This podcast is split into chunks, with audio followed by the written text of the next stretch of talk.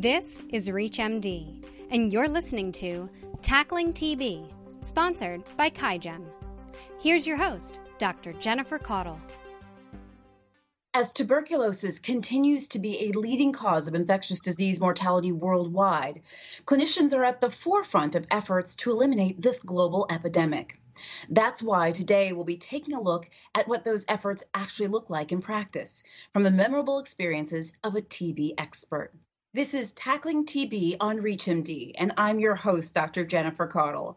Joining me to share stories and reflections on caring for patients with tuberculosis is Dr. Masae Kawamura, practicing internist in San Francisco and Senior Director of Scientific and Medical Affairs for QIAGEN. Dr. Kawamura, welcome to the program. Thank you very much, Jennifer. I'm really happy to be here. Well, we're excited that you're here as well. And to start us off, Dr. Kawamura, can you tell us about how you came into this field of practice, and what's motivated you to stay in the fight against TB throughout your career? Well, my journey was really not the typical journey into public health. I really wanted to be an internist in Hawaii, where I grew up. But during my residency, I did an outpatient infectious disease rotation at UC San Francisco. And part of that rotation was rotating through the TB clinic. And when I actually was exposed to that kind of medicine, which I really didn't have a name for, I said, I've got to do this kind of medicine, which was actually public health practice. And it was the going out with the outreach worker to provide directly observed therapy to a homeless patient that fascinated me. The compassion that was required to get a patient through treatment, and the community aspects, the protection, it was much more than just patient and you as a doctor. It was big. And as I fell into this love of working at the tuberculosis clinic, of course, I realized this was a global disease. This was a problem that was much, much bigger. As you mentioned, it is the most deadly infectious disease worldwide, even today. And so, TB elimination at that time, even early on, became my goal in life. It's very inspiring. First of all, your story really points out how our early experiences can be so defining and formative, in our careers. So it's nice to hear what really piqued your interest. What are some of the most important TB prevention pearls you've picked up over the years, particularly for those who are at high risk? For patients, the most important thing is to really level with that patient and explain what TB is. TB is a deadly disease. If it's not treated, 50% of people will actually die, but it's completely preventable. It's also a contagious disease. So if you get it, it's not just about you. It's about your family. It's about your friends. It's about the community. And so when you explain that, by taking this medicine, you will prevent TB in yourself and protect the community, and you're doing your job for your family and your community, they are more than willing to take medicine, even if they're not feeling sick. And so I think the first pearl is really explain what tuberculosis is, because most people don't understand that it's an airborne infectious disease. And right now with COVID-19, I think people can really, really relate to this. And the fact that people are not aware of how deadly and how contagious tuberculosis is, 1/4 of the globe is considered infected with latent TB, they won't feel alone. And I think they will do their part, because you actually can. You can test for it, and you can take the medicine and actually prevent a lifetime without tuberculosis. Excellent. And how about on the diagnostic and treatment sides? Have there been any updates or experiences that have changed your approach in those areas? Absolutely. I thought I would not see any changes, but there have been so many. It took months to actually get drug susceptibility on a patient, and now it could take days. We can diagnose TB definitively in 2 days with a PCR test. And on the prevention side, in detecting latent TB, we were stuck with a 100-year-old skin test where the patient had to come back. It was very inconvenient. And as a TB controller, our higher risk populations were homeless patients who really could not prioritize their health, and busy immigrants. And so I never thought I'd see the day, but it came. And we now have a blood test for TB that is much more specific that's not impacted by BCG vaccination that caused a lot of false positives from the skin tests, especially among immigrants. And so now we have the blood test called the interferon gamma release assays available. And not only that, on the treatment side, we have new drugs for drug-resistant tuberculosis, for active disease. But on the prevention side, treatment used to be 9 months, and for some individuals, 12 months. And now standard treatment has gone as short as 3 months and a dose once a week or 12 doses in 3 months. And it looks like the new data that was just recently published in JAMA is going even shorter. It looks like with this longer acting rifamycin, we can get the treatment down, a daily treatment down to a month.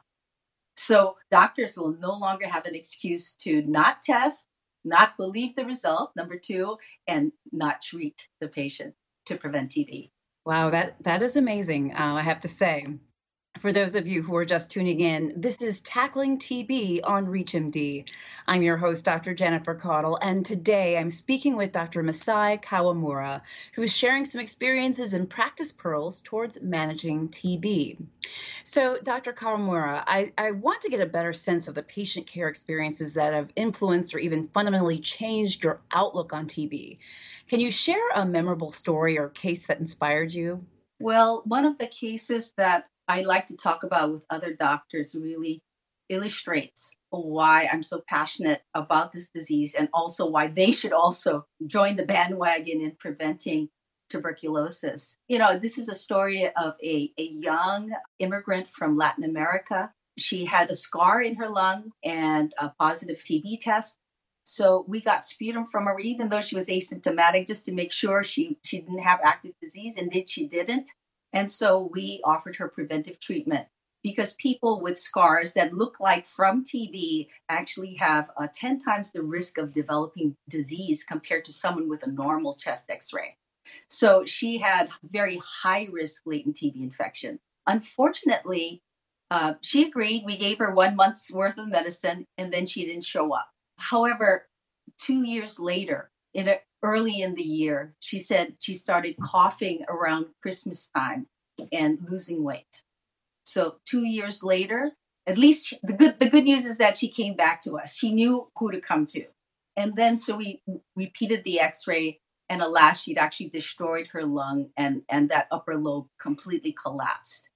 She was there with her 2-year-old child, and he was a healthy kid, looked exactly like his dad, a little mini-me, if you will. And because he was there, we did a chest X-ray, as we would any young child, because they're extremely vulnerable to developing TB if they're infected. And he also had tuberculosis. And children are often asymptomatic at the beginning, but they can develop disseminated tuberculosis that can go to brain or bone. And so this is a story of really making sure that your patients are educated well, making sure they get through the treatment, because it can really prevent the devastation of lung destruction, which it has lifelong consequences, and the spread to others, to a precious child. And fortunately, everyone did well. We caught everyone in time, but we can never bring that woman's lung back. And she was a young woman in her 20s. So that's a really important illustration of why prevention is so important. And, it's hard to treat someone who's healthy. It's like, doc, I don't want to take a medicine because I'm healthy. But like I said, I think with COVID-19, the opportunity, because we can test for it, we can know the patient's status, and we can give them a medication to prevent disease for their lifetime. I think patients will be much more likely and receptive to that, and telling stories like this one. Right. No, absolutely. These stories, and you're right, the advances are and do make an impact, definitely. On the flip side, were there any particular problems or setbacks that you faced within your practice that demanded a different way of going about things for your patients? And if so, what lessons did you learn from that experience? Well, the challenge with this kind of work that I've done is always about adherence, and patients not wanting to take medicines. They have 1,000 reasons why not. Something else is more important. They're not sick. And so I think what I've really learned from it, this is a very humbling job. And really, as a doctor, you really have to listen and be empathic to the needs of your patients. And if they feel heard, and if they also know that you are serious and you really do care about them, and that this treatment that you're giving is about caring, not just for them, but for the community and the greater world, you can reach them. You know, I've become very successful at that because of that.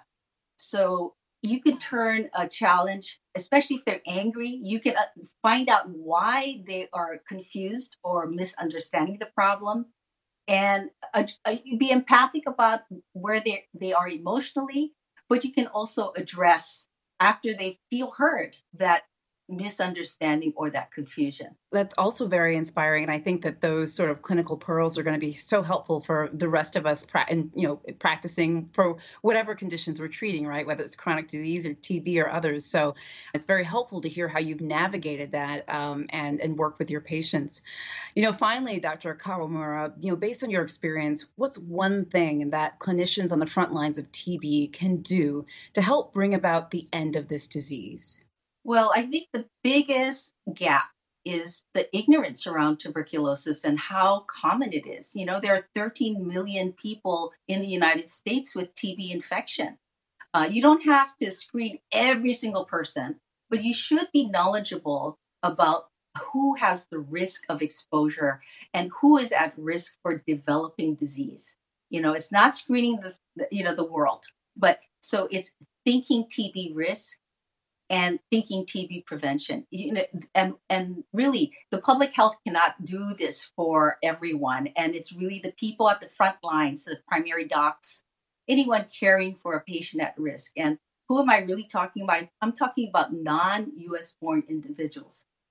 We're talking about most of the world, you know, except for Western Europe, Japan, Australia, and New Zealand that have lower incidence. Right? So the whole world. So if you see a non-US born person in your practice, you know, think TB risk, screen them. They have a right to know their status. Think about how important it is to know your COVID status right now. You know, we don't even know how to do that at this point yet. You know, we don't have enough tests even. But with tuberculosis, you can know you have accurate tests, blood test to give you a status. It should be in their medical record, even if they refuse treatment because of some kind of drug-drug interaction. You can actually monitor them. You can have them watch their own symptoms. And if something changes, you already know their status, and it can be in your differential diagnosis. So my pearl is think TB risk, and think prevention. Excellent.